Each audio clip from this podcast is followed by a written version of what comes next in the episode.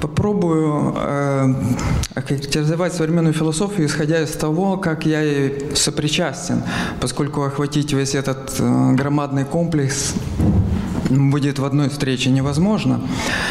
Э, э, та часть современной философии, которая относится к континентальной, так называемой философии, к которой, в общем, я принадлежу, характеризуется определенным упадком, упадком главным образом э, метафизического чувства или тех метафизических идей, которые на протяжении двух с половиной тысяч лет были определяющими в этом мышлении. Я начну сразу с того, что Э, период постмодерна, который, был, э, который характеризовался по большей частью деструкциями истинностного дискурса, деструкциями ценностных ориентиров или разрушением неких иерархий, социальных иерархий, прежде всего, э, сменился в современной философии на поиск более стабильных классических эм, структур или более более, что ли, рациональных или нерациональных систем. Это проявляется прежде всего в попытках реинкарнации разного рода ну, философских идей или концептов, э, которые были распространены, там, ну, не знаю, 17 век, 16 век и тому подобное. Это происходит по двум причинам. Во-первых, там результаты постмодерна Э, не удовлетворяют требованиям современного происходящего, а с другой стороны, хаосоподобное происходящее в социальном мире под действием там, нескончаемых технологических изменений и влияний принуждает к поиску более стабильных модель, моделей. И вот, э, вот эта приставка «нео», там, неорационализм, э, нео, э, там, Э, неонатурфилософия и тому подобные вещи становятся все больше и больше э, популярными. Э, неспособность до конца осмыслить действительность, происходящее, которая требует не только там философского осмысления, но и комплексно-научного или некого нового синтеза, приводит к тому, что вот новые философские системы страдают ну, то, что называл Зигмунд Бауман ретертопичностью. То есть, если мы не способны понять неопределенное настоящее, то мы склонны преувеличивать прошлое, гипертрофировать и затем замещать, ожидать в будущем, э, пытаться как-то осуществить в настоящем те преувеличения, которые нам кажутся убедительными. Например, в Европе достаточно активно можно там в интеллектуальной среде э, ну, прочувствовать, что есть некая ностальгия за прошлым до Евросоюза. Э, практически каждый современный народ так или иначе ищет некие, э, некие истоки, модернизировав которые этот народ ожидает, что они воплотятся в будущем. Не, не буду говорить о традиционализме как философской системе, не буду говорить о тенденциях консерватизма, которые проявляются сейчас по большей части в каких-то политических дискурсах. Скажу лишь, что э, ретротопичность э, это, это пандемия э, умов современных. Это, кстати, относится и к Украине. Тут э, есть еще и другие там, концепции, которых я, я думаю, позже, я надеюсь, там раскрою детально то, что вам может показаться слишком э, абстрактным. Противоположность ретротопичности некой современной философии, кстати, по большей части даже многие гуманитарные науки страдают этой ретротопичностью – выглядит, э, противоположным этому выглядит э, понятие протопичности. Это противоположная тенденция. Причина та же самая. Мы не можем осмыслить или чувствуем себя неуверенными в настоящем. И те технические прорывы, которые происходят, кажутся для нас источниками разрешения всех вопросов. Не только вопросов там, продления жизни, комфорта, но даже есть надежда, что искусственный интеллект поможет нам решить наши там, моральные затруднения и проблемы. То есть это привлечение ожидания от будущего, которые пытаются а, каким-то образом заместить настоящее. это противоположные тенденции говорят лишь об одном. О том, что действительность требует э, ну, более жесткого э, подхода в качестве полидисциплинарности, то есть обойтись одной э, гуманитарной дисциплиной при попытках осмысления действительности, которая достаточно текуча, динамична, динамична и комплексна, уже невозможно. Действительно, э, возникают э, трансдисциплинарные научные попытки объединить, например, историю, экономику, культурологию и социологию, так сказать, совместить оптику видения настоящего через разные э, дисциплинарные подходы. Это, к сожалению, пока что не приводит э, к ожидаемым результатам, поскольку э, в результате получается лишь некая путаница, э, поскольку ясно или более отчетливо предмет или, ну давайте, объект исследования, новый объект, гибридный объект исследования еще не возник. И таким образом, вот я говорю тут больше о гуманитаристике вообще, нежели о философии в данном случае, но такие проблемы возникают. Э, в практике это выглядит следующим образом – есть научные, научно-философские кружки, которые объединены какой-то идеей. Например, круг феминологов, которые занимаются по большей части историко-философскими исследованиями. Есть круг, эм, которые продолжают э, там, удерживать позиции постмодерна, бунтуют против всего, против любых э, рациональных схем. Есть так называемая аналитическая философия, которая, в общем, относится больше к англоязычному миру.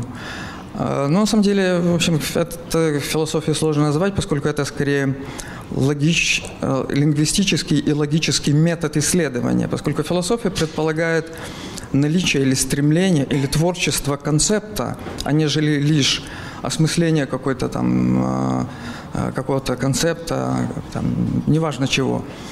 И в этом смысле Конечно, не все так однозначно в англосакской философии, или так ее называем философия. Тем не менее, э, континентальная философия продолжает как-то удерживать позиции, но существенно их утрачивает. Если посмотреть там, на количество аспирантов и на темы в Венском э, университете, а, а философский факультет Венского университета один из самых больших в немецкоязычном пространстве, то темы это, эти будут более относиться к темам, которые приняты в англосаксской системе. Ну, например, там экзистенциализм, как там классический Сартер, Камю, э, даже Киркегор, уже мало кого интересует в качестве научного проекта. Феминология достаточно изолирована, а частично э, стала трансформировалась в социальные науки.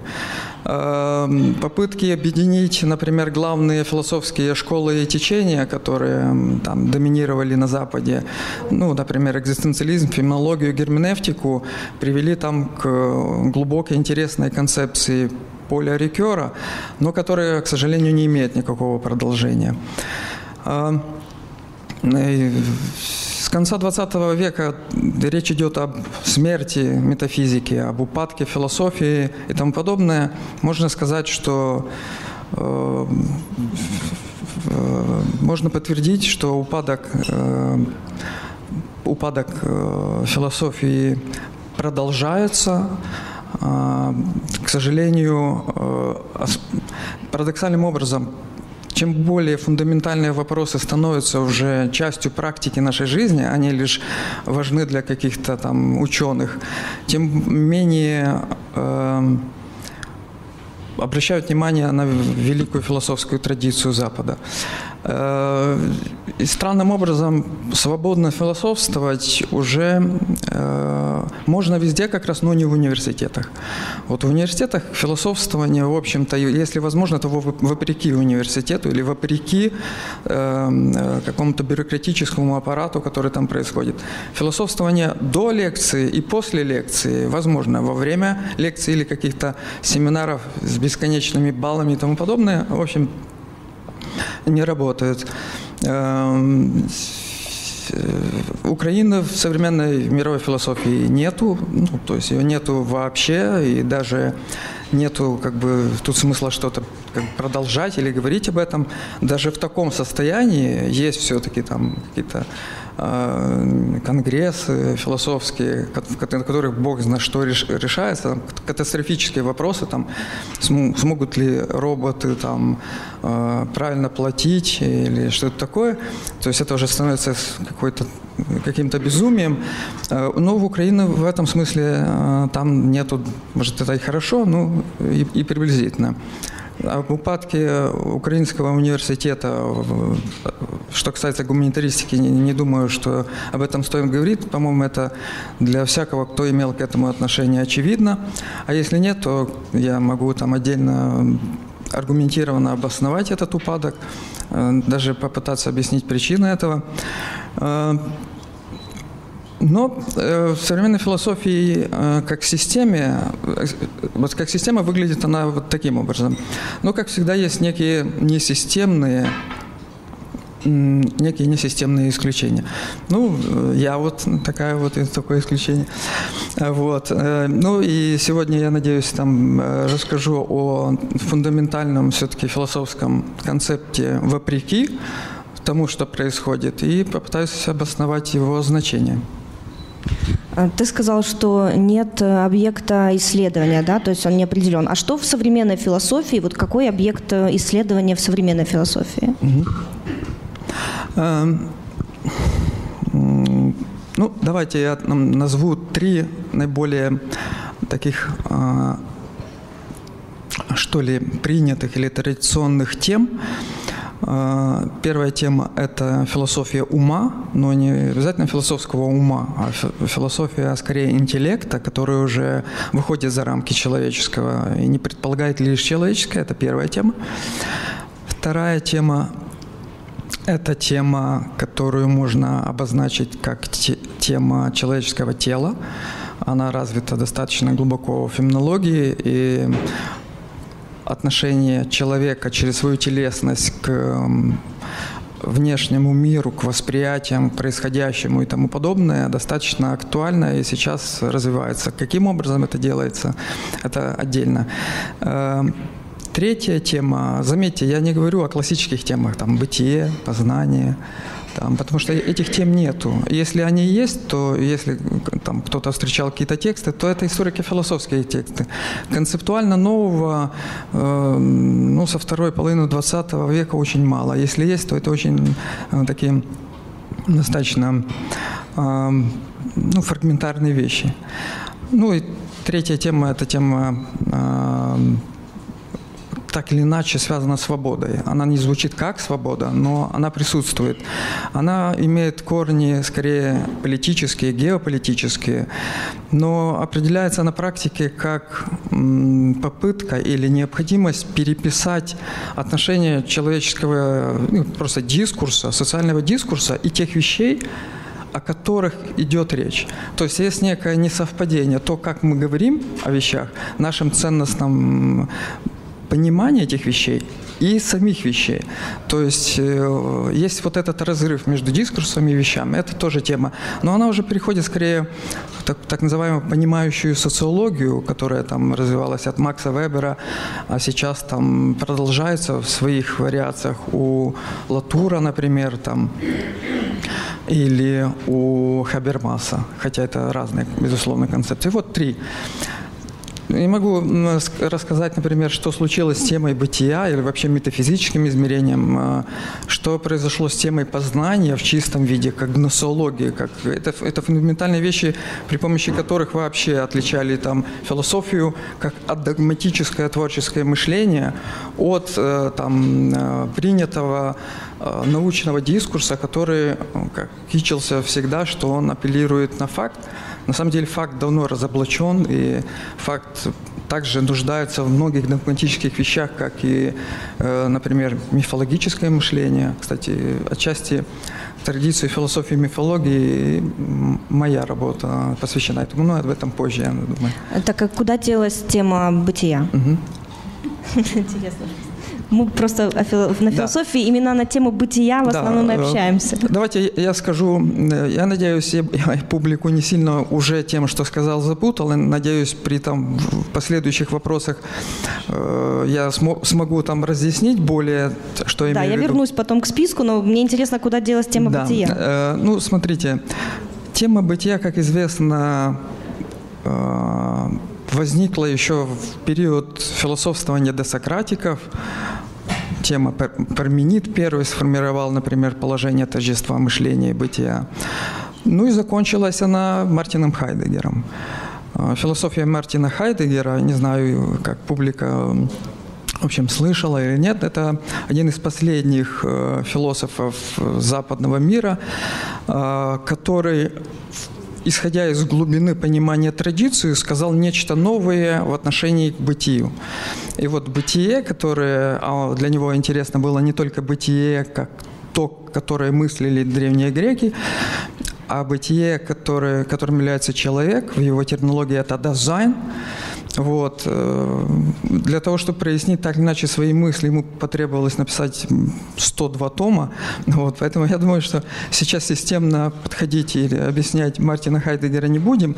Но поверьте, если у вас где-то вы встретите текст Мартина Хайдегера, знаете, что это а, а, все, что он написал, за исключением, может быть, дневников, которые там имеют приватный характер, хотя скандальные, так называемые «шварце гефте», в которых э, Хайдегера так или иначе связали, или, может быть, отчасти обоснованно к, фашистской э, к фашистскому режиму, вот это можно не читать. А все остальное, то есть это где-то 95 томов, можете спокойно на, начинать. Там вы найдете все ответы практически, что касается, во-первых, всех двух тысяч лет развития философии, а во-вторых, эм, что касается бытия, человека в современном мире. В современном я продолжаю и наш мир. Он, конечно, не, не мог э, там, знать об опыте существования в информационную эпоху, но глубина его мыслей настолько поразительна, что спокойно можно черпать ответы на вопросы бытия в мире, на вопросы собственного присутствия через те модусы понимания человека, которые он написал, например, я короткий пример, это я о конце вопроса о бытии, пока еще, еще, еще в этой теме. Бытие к смерти. Вот. Что такое завершение жизни? Завершение не только как эмоциональное ожидание завершения, а что такое опыт приятия завершения, который и приводит к тому, чтобы философия стала независимым мышлением о собственном «я». Но собственном «я» как бытии, а не «я» как там, человеческом сознании и тому подобное. Это следует очень строго отличать.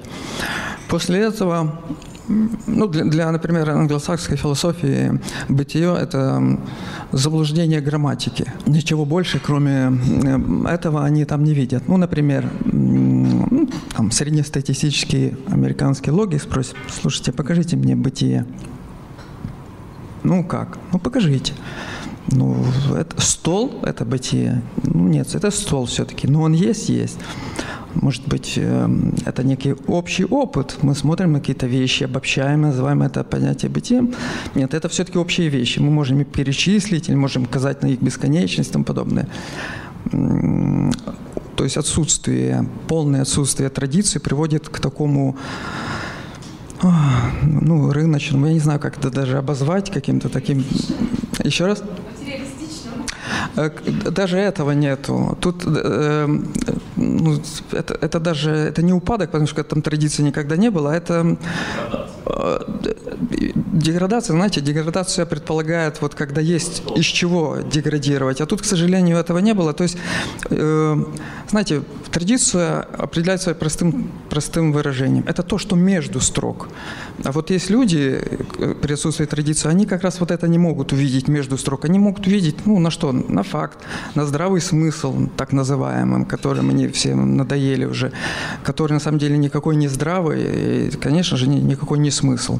То есть э, для них бытие – это заблуждение грамматики. Если мы проведем логический анализ какого-то текста и не найдем какой-то там адекватный, эквивалентный нарратив, то, соответственно, мы это исключаем как фантом, как нечто лишнее. э, не понимая, что даже те все общие термины, которыми они пользуются, если их хотя бы попробовать осмыслить, даже логические, будут упираться в нескончаемые парадоксы логического, даже не метафизического характера, которые обязывают и вынуждают направить свое мышление, но не утилитарно-логическое, мышление, которое, ну, я всегда говорю лишь о западном мышлении в этом смысле, э, движется к как бы к исходному. В этом смысле одно еще дополню. Бытует мнение, что там философия – это мышление об общем и тому подобное. Поверьте, философ – это первый человек, который избегает общего. Общее – это, это катастрофа для философа.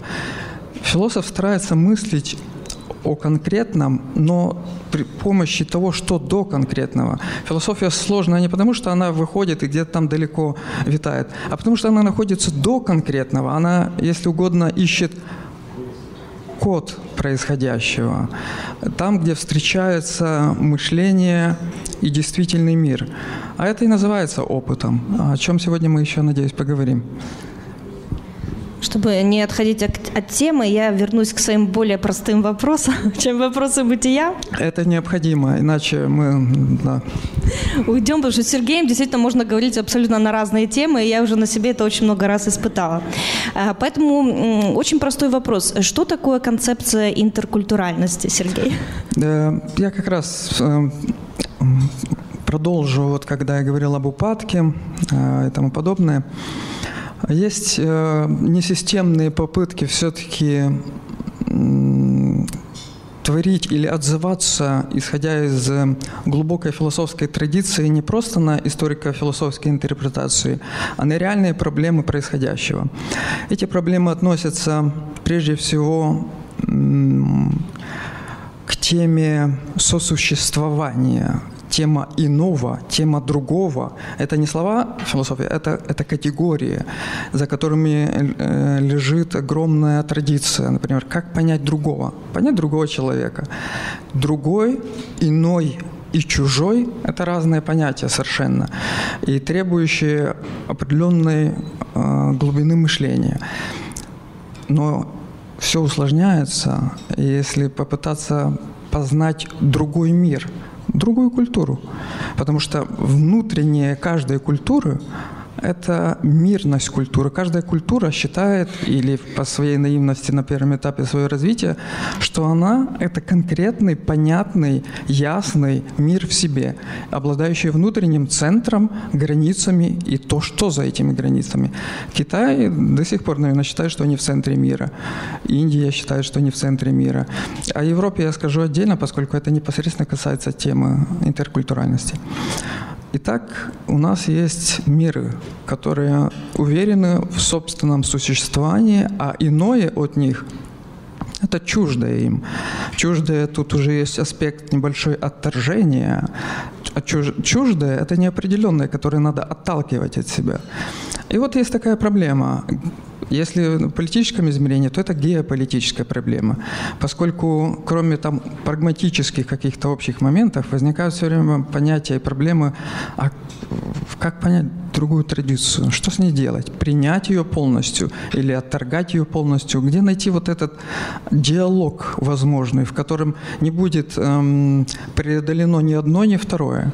Э, потом скажем немного, может быть, если будет интересно, об эмигрантской позиции Европы в этом смысле.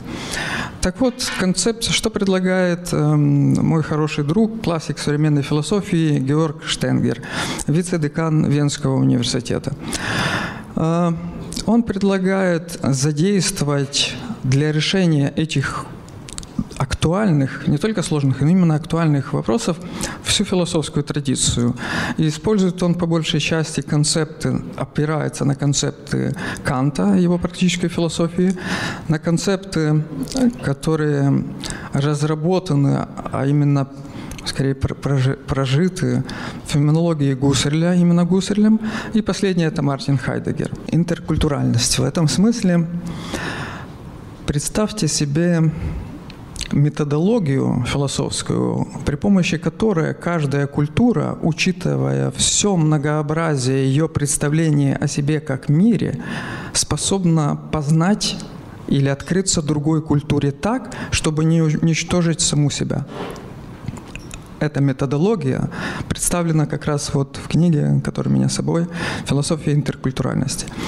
Значит, э, об амбициях этой книги можно понять следующим образом, вот какого уровня или на что она претендует. Значит, первое. Э, я думаю, вы слышали или вам известно э, критическая философия Канта. Да?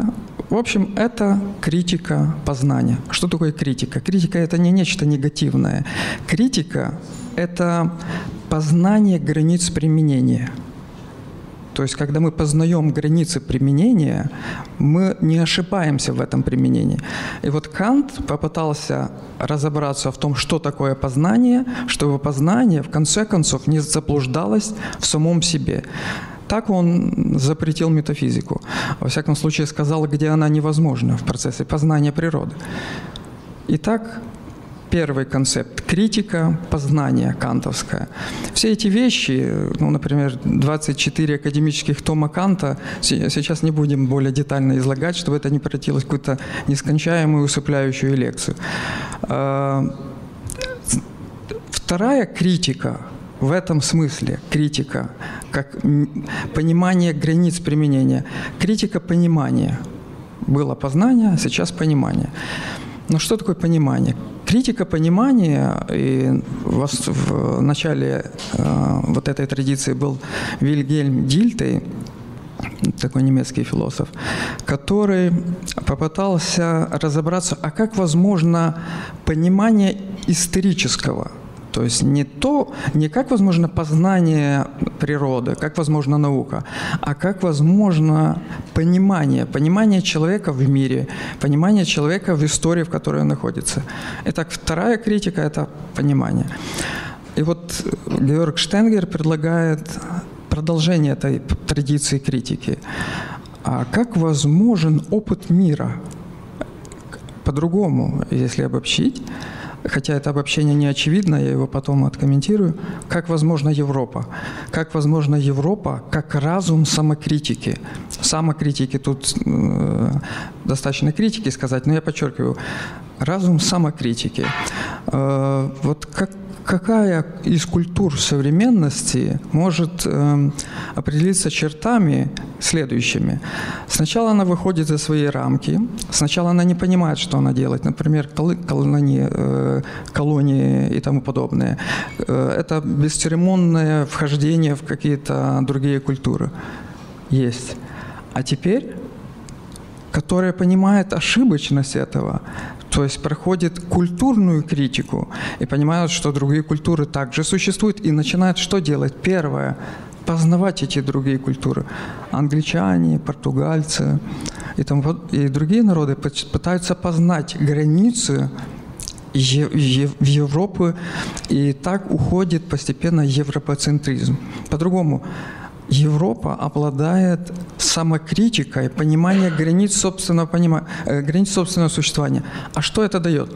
Это значит, это дает следующее. Эти границы – это смысловые возможности для познания другой культуры.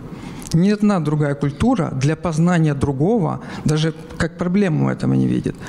Эм, современное положение Европы, считает Георг Штейнер, как раз состоит в том, чтобы стать неким новым медиатором в геополитическом или межкультурном мире, использовав при этом его методологию. В основе а, концепции Георга Штенгера лежит понятие опыта.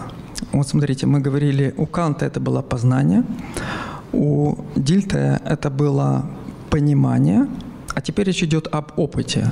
Опыт, как я там бегло сказал, это совпадение или некая, это некий синтез, где мышление совпадает с бытием или с действительностью. Вот этот синтез, вот эта именно линия и есть опыт. Опыт нахождения нас в мире – опыт нахождения в мире. Не опыт нахождения нас сейчас здесь, прямо здесь сидящих, об этом отдельно, а опыт нахождения в мире. Для этого мир должен как-то наличествовать или присутствовать. Если у нас мировоззрение для того, чтобы мы были или присутствовали в мире. Ну, присутствие – это нечто ну, иррациональное вроде бы. Мы чувствуем, знаем, что мы присутствуем. А когда мы пытаемся это активно каким-то образом осмыслить, то нам требуются ответы на вопросы, которые не являются уже очевидными. То есть мы пытаемся активно построить мировоззрение. Не миропонимание, а хотя бы мировоззрение. И вот представим себе, что у европейца современного, а это далеко не так, есть это мировоззрение. Вот если оно у него есть, тогда оно уже становится активной основой для диалога с японцем, например. Вот профессор э, Штенгер как раз э, ну, преподает, например, в Токийском университете. И как он практикует, как это выглядит в реальности, интеркультуральность. Он занимается дзен-буддизмом, например, э, с японскими мастерами. Не для того, чтобы стать дзен-буддийским мастером, а для того, чтобы интеркультуральность проявилась. Как современный философ, который, удерживая вопрос о бытии или используя всю феноменологическую традицию, а критика опыта использует феноменологию, может быть сравнима с э, духовным прыжком дзен-буддиста где между точками кратчайшая это будет прямая.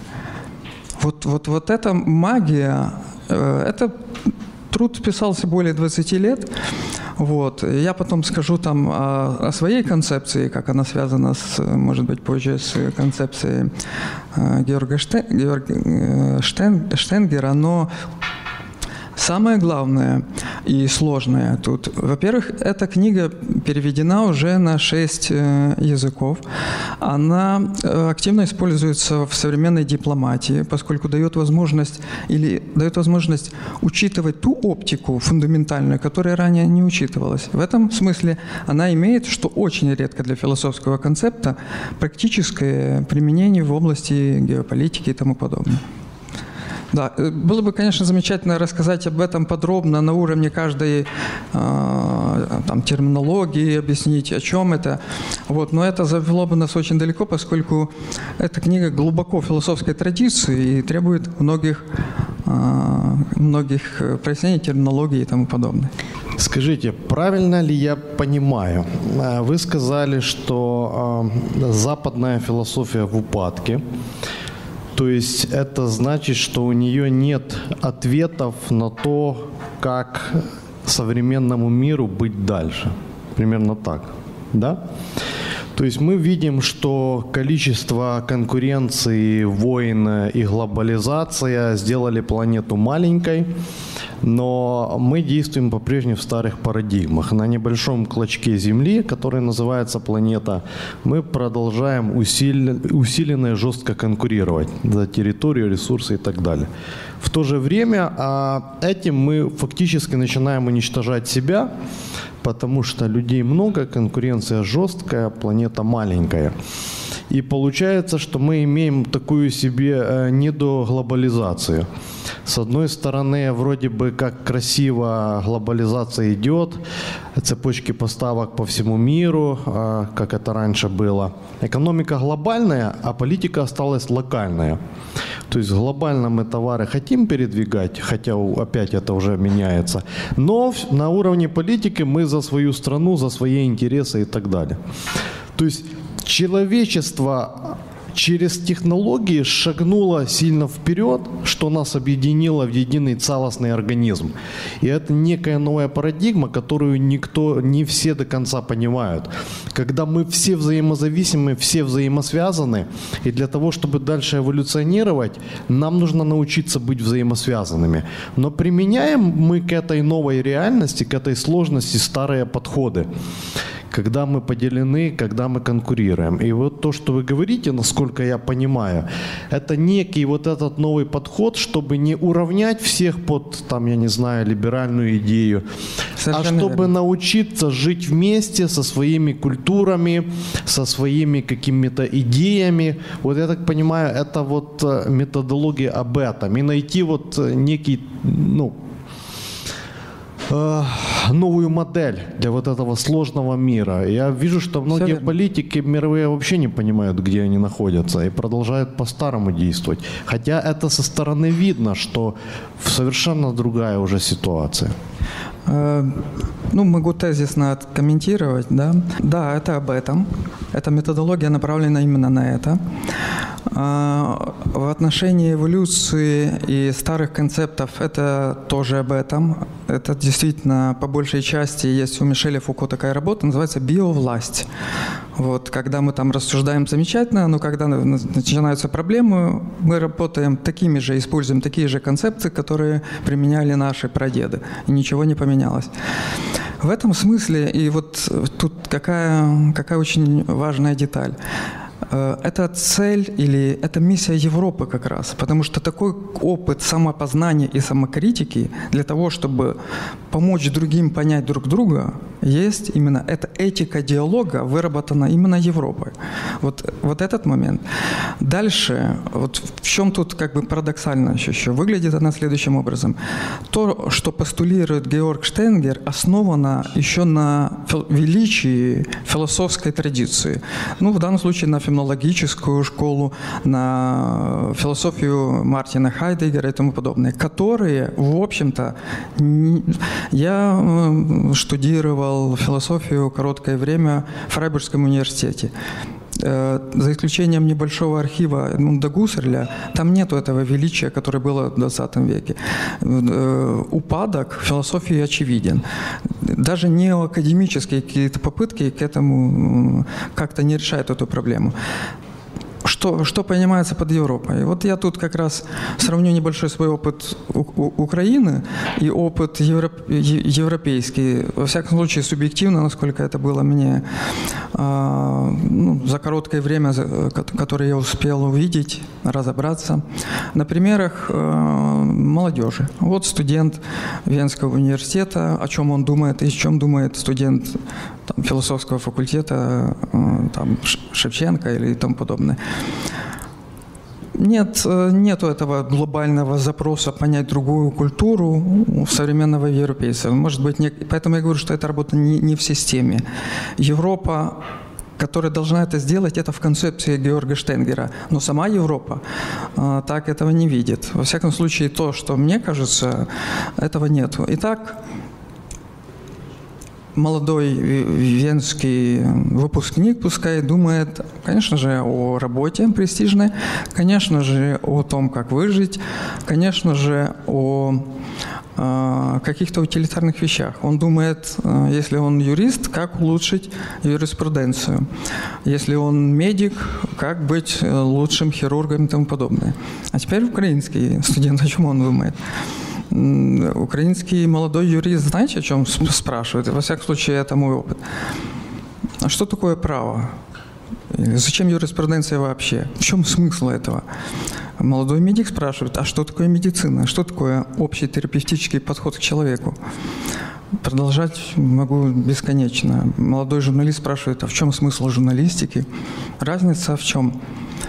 А, разница в том, что украинский студент более глубоко и фундаментально растерян. Но его растерянность не психологическая, которая э, присуща всем адекватным людям в мире. Она экзистенциальная.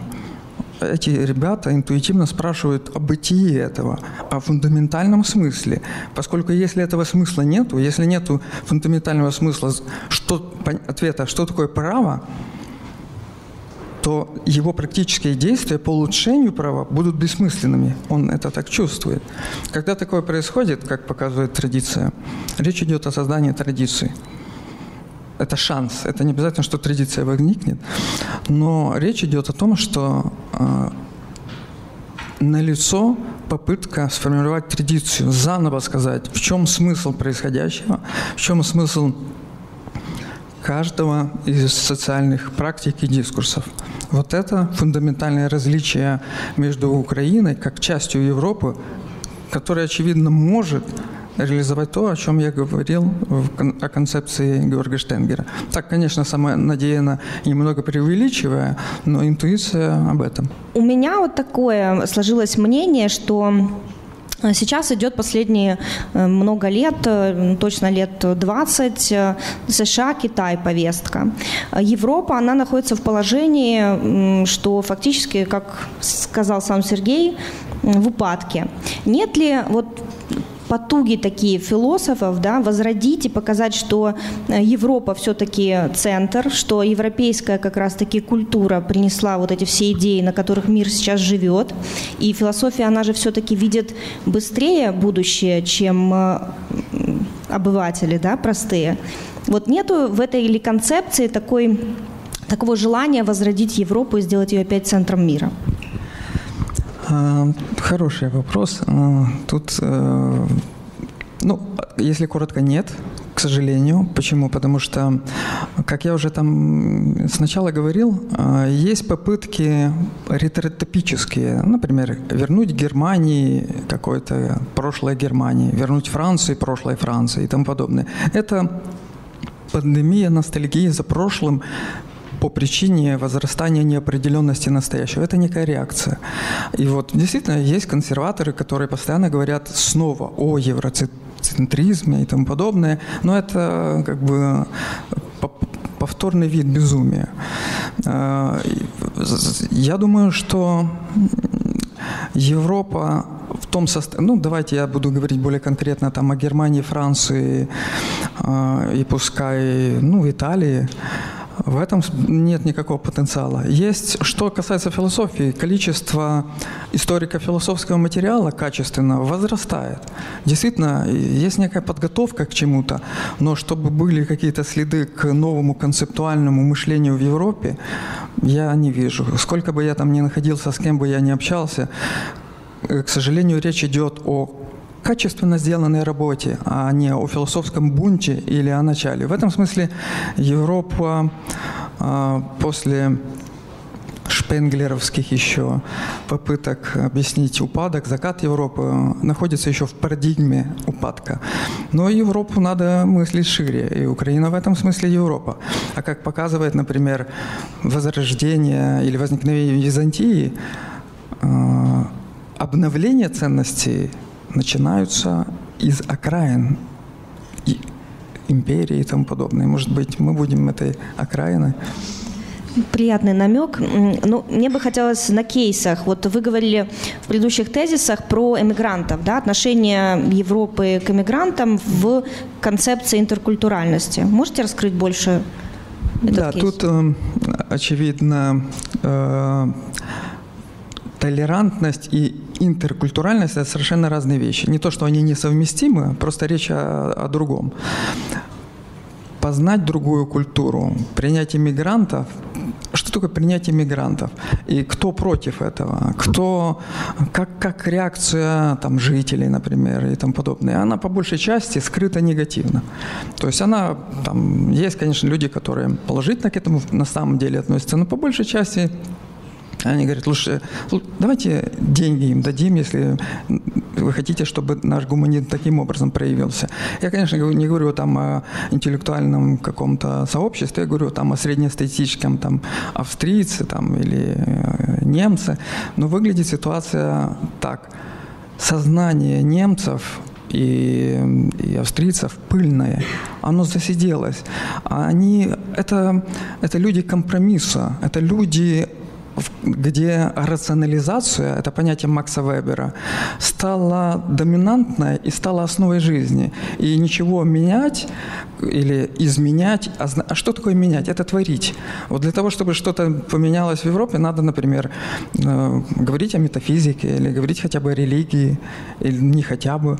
Надо, какова роль для там, современного европейского католицизма? Да никакая, ритуальная в лучшем случае или какая-то еще. Этого всего нету. А следовательно, говорить о активной позиции в отношении иммигрантства, она инертна. Вот мы принимаем другие люди, у нас есть какие-то шаблоны, двигаемся до поры до времени, но потом будет возврат определенный и тому подобное. В этом смысле философия интеркультуральности направлена совершенно на другие вещи. Она направлена на, во-первых, наличие у у человека, который с этим связан, мышление. Мышление и болтание на эти темы – это разные вещи. Мышление как свободный опыт человеческого существования в мире – это тоже общая такой, такая фраза, которая требует на практике проявления, на практике мыслительной, как это выглядит.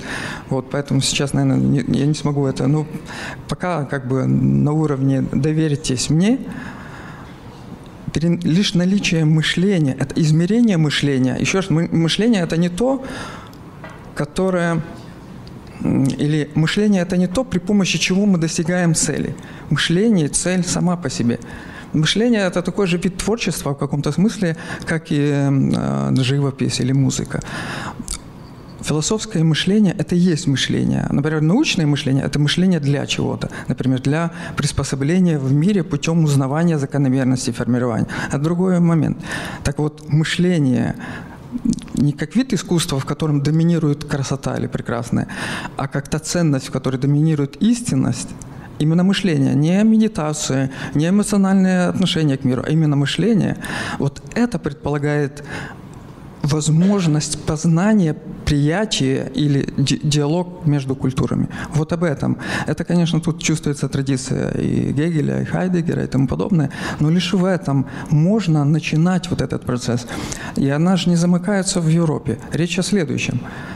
Если э, вот, например, э, в Токио идет процесс перевода Мартина Хайдегера, всего, насколько я знаю. Думаю, что на японский язык. Зачем японцам Мартин Хайдегер? Весь Мартин Хайдегер и с Ницше подобное это значит, что Япония... А чем отличается Япония? Э, Япония, как принято считать, ничего нового не делает, но она гениально улучшает все известное. Вот все, что попадает в Японию, чужое, доводится до совершенства. Буддизм, который пришел с Китая, стал совершенным дзеном и тому подобные вещи. И вот они хотят, чтобы философия, а не философия, как нескончаемая болтовня разных концептов, которые не могут каждый сказать, что такое в конце философия, а философия как практика мышления стала для них тоже чем-то а, она стала для них частью их ментального опыта, который позволит им познавать другие культуры, а не лишь использовать их потенциал там, технический, там, интеллектуальный и тому подобное. Вот один из примеров. Иммигрантство и, и тому подобное описывает лучшие а, попытки разобраться в этом Мишеля Фуко в работе, как я сказал, «Биовласть». Я слышала много о концепции будущего. Я так понимаю, что это как раз-таки и есть э, исследования ваши. Можете рассказать про эту концепцию?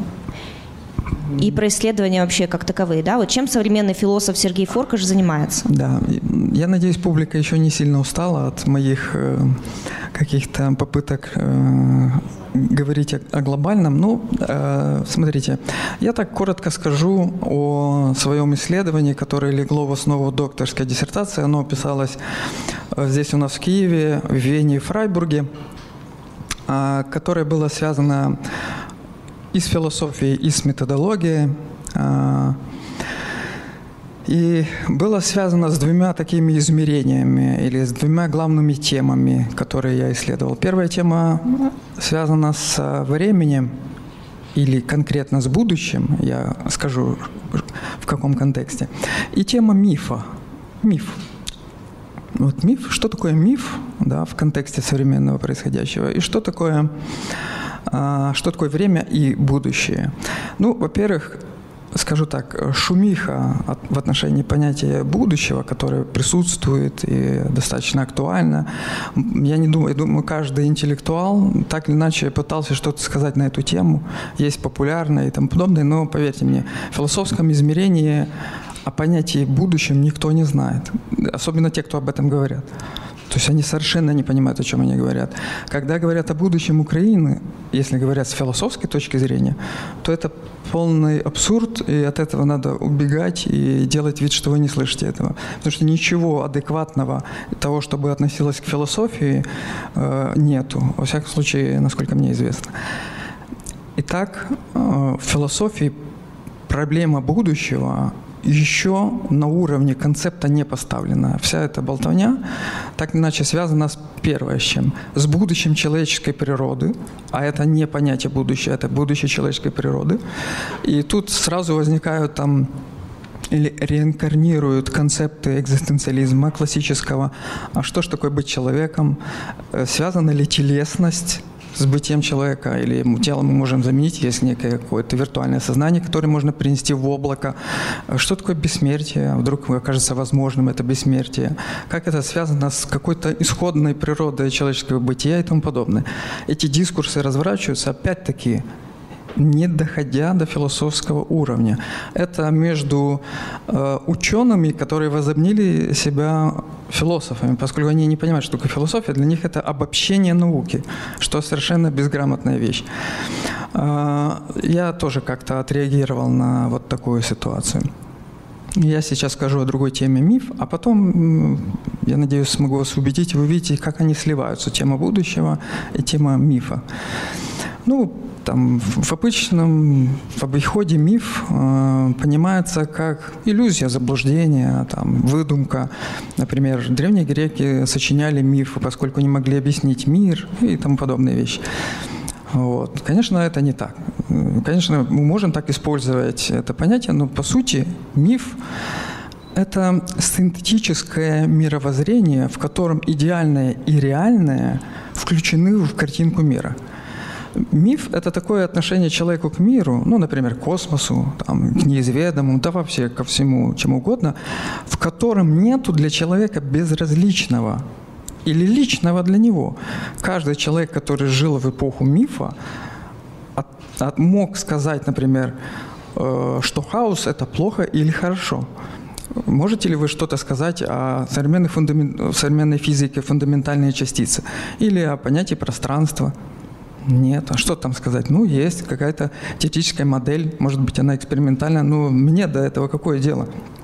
Я не могу сформировать адекватно позицию, это хорошо или плохо, этическую, это красиво или уродливо, или ужасно, эстетическую. Следовательно, есть в нашем мире, не мифологическом, нечто, что нам безразлично. А следовательно, мира, как замкнутой системе, в которой мы можем как-то относиться, у нас нету. Э, о религиозном видении, о религиозном мировоззрении пока не буду говорить. Итак, миф – это чувство жизни. Миф – это чувство жизни. Миф – это, смотрите, если мы берем этот миф и используем в политических лозунгах, там, как фашизм и тому подобное, то это миф как иллюзия, как заблуждение или как попытка одной, одного класса удержать там, другой класс э, или подчинить другой класс и тому подобное. Миф не как заблуждение, а как а, чувство жизни определенное. Но отличается он от религии тем, что идеальное он включает в реальность. Боги живут на Олимпе, рядом, где-то там. Они не живут где-то, где непонятно где и тому подобное. Итак, миф. Вот такое чувство. Теперь у нас была тема будущего. И вот миф. Оказывается, по моему убеждению, это один из моих выводов моего исследования, что мы, если обобщить, вступаем в неомифологическую эпоху. Неомифологическую эпоху.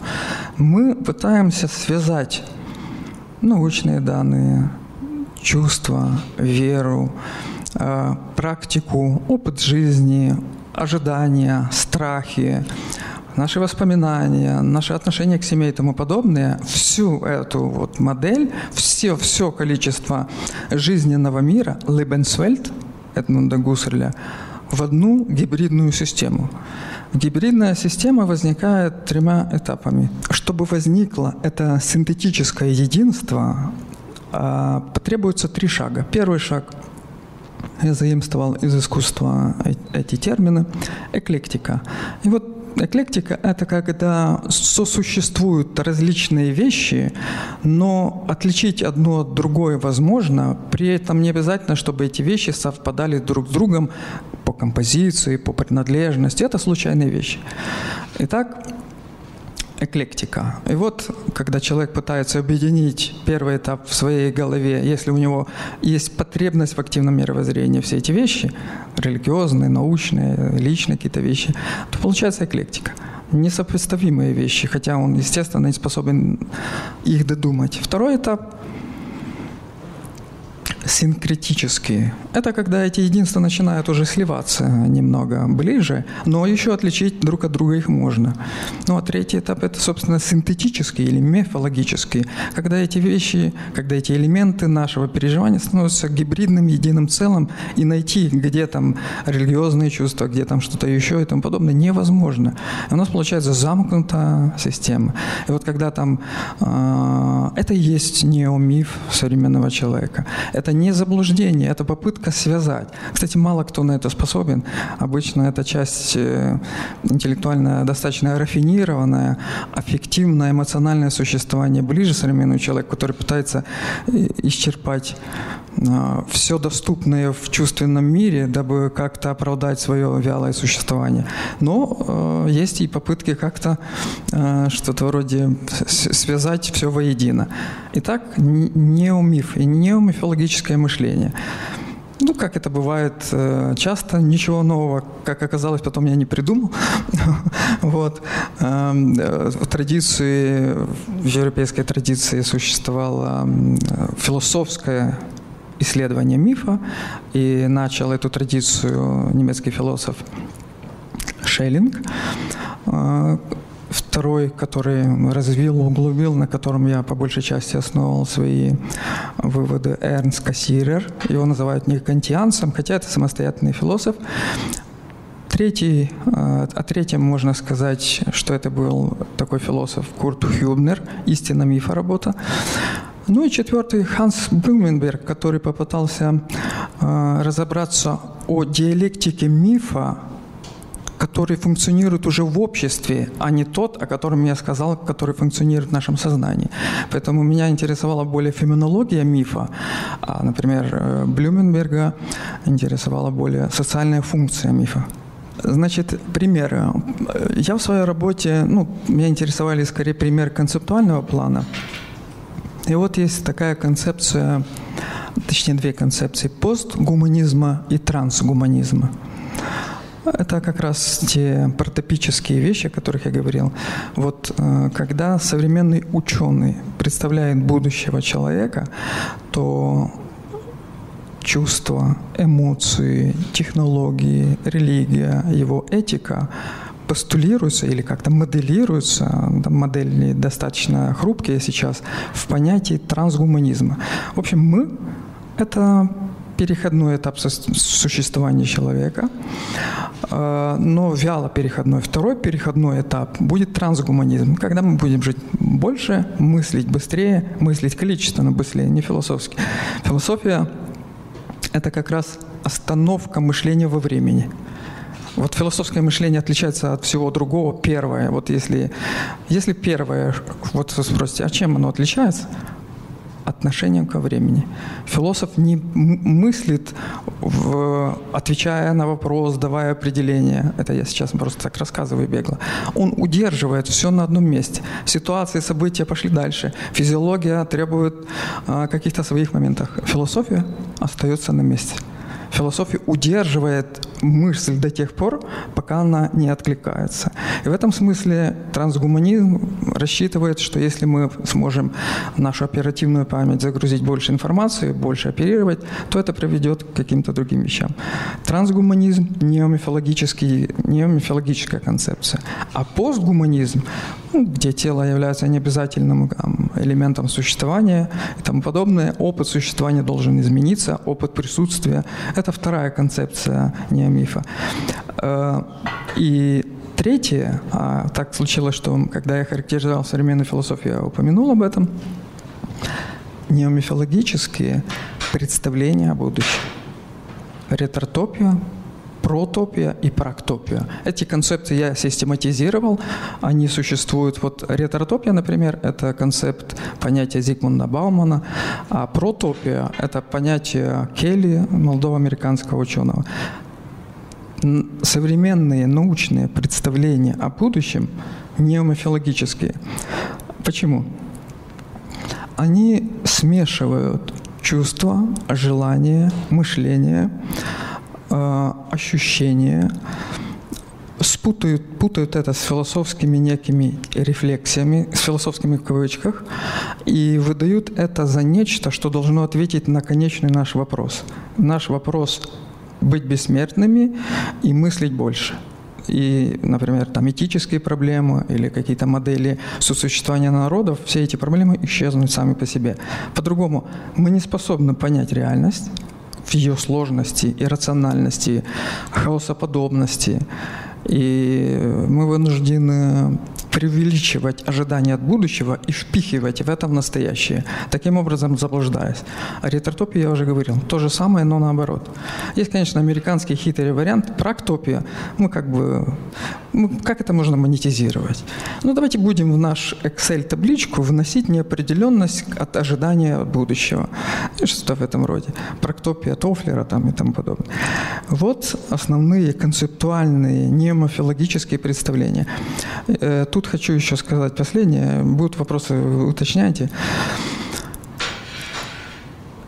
Мартин Хайдегер, э, тот же в конце или на позднем этапе своего творчества, постоянно говорил о новых богах, о новых мифах – о том, что Европу ждет новое начало, новое философское начало, что эта философия неминуемо будет закончена, и нас ждет нечто новое. Что это новое, где это новое должно начаться, будет ли это философия или что ждет будущее, не ответил никто. Но понятие времени философское приблизился к нему три человека, точнее, были так или иначе, может быть, четыре, которые я назову, которые вообще понимали в вопросах времени, а следовательно, вопросам с будущего, которые связаны с будущим. Первый – это Платон, второй – это Августин Блаженный, третий – это Гуссель, а четвертый – это Мартин Хайдегер. С тех пор никто существенно нового с философской точки зрения о будущем не сказал ничего. Все остальное, кроме остроумной научной фантастики и попытки навязать э, э, грустным акционерам светлое будущее, ничего я не, не, не встречал. Ну, конечно, моя концепция, она самая интересная сейчас. Вот, поэтому читайте мои книги.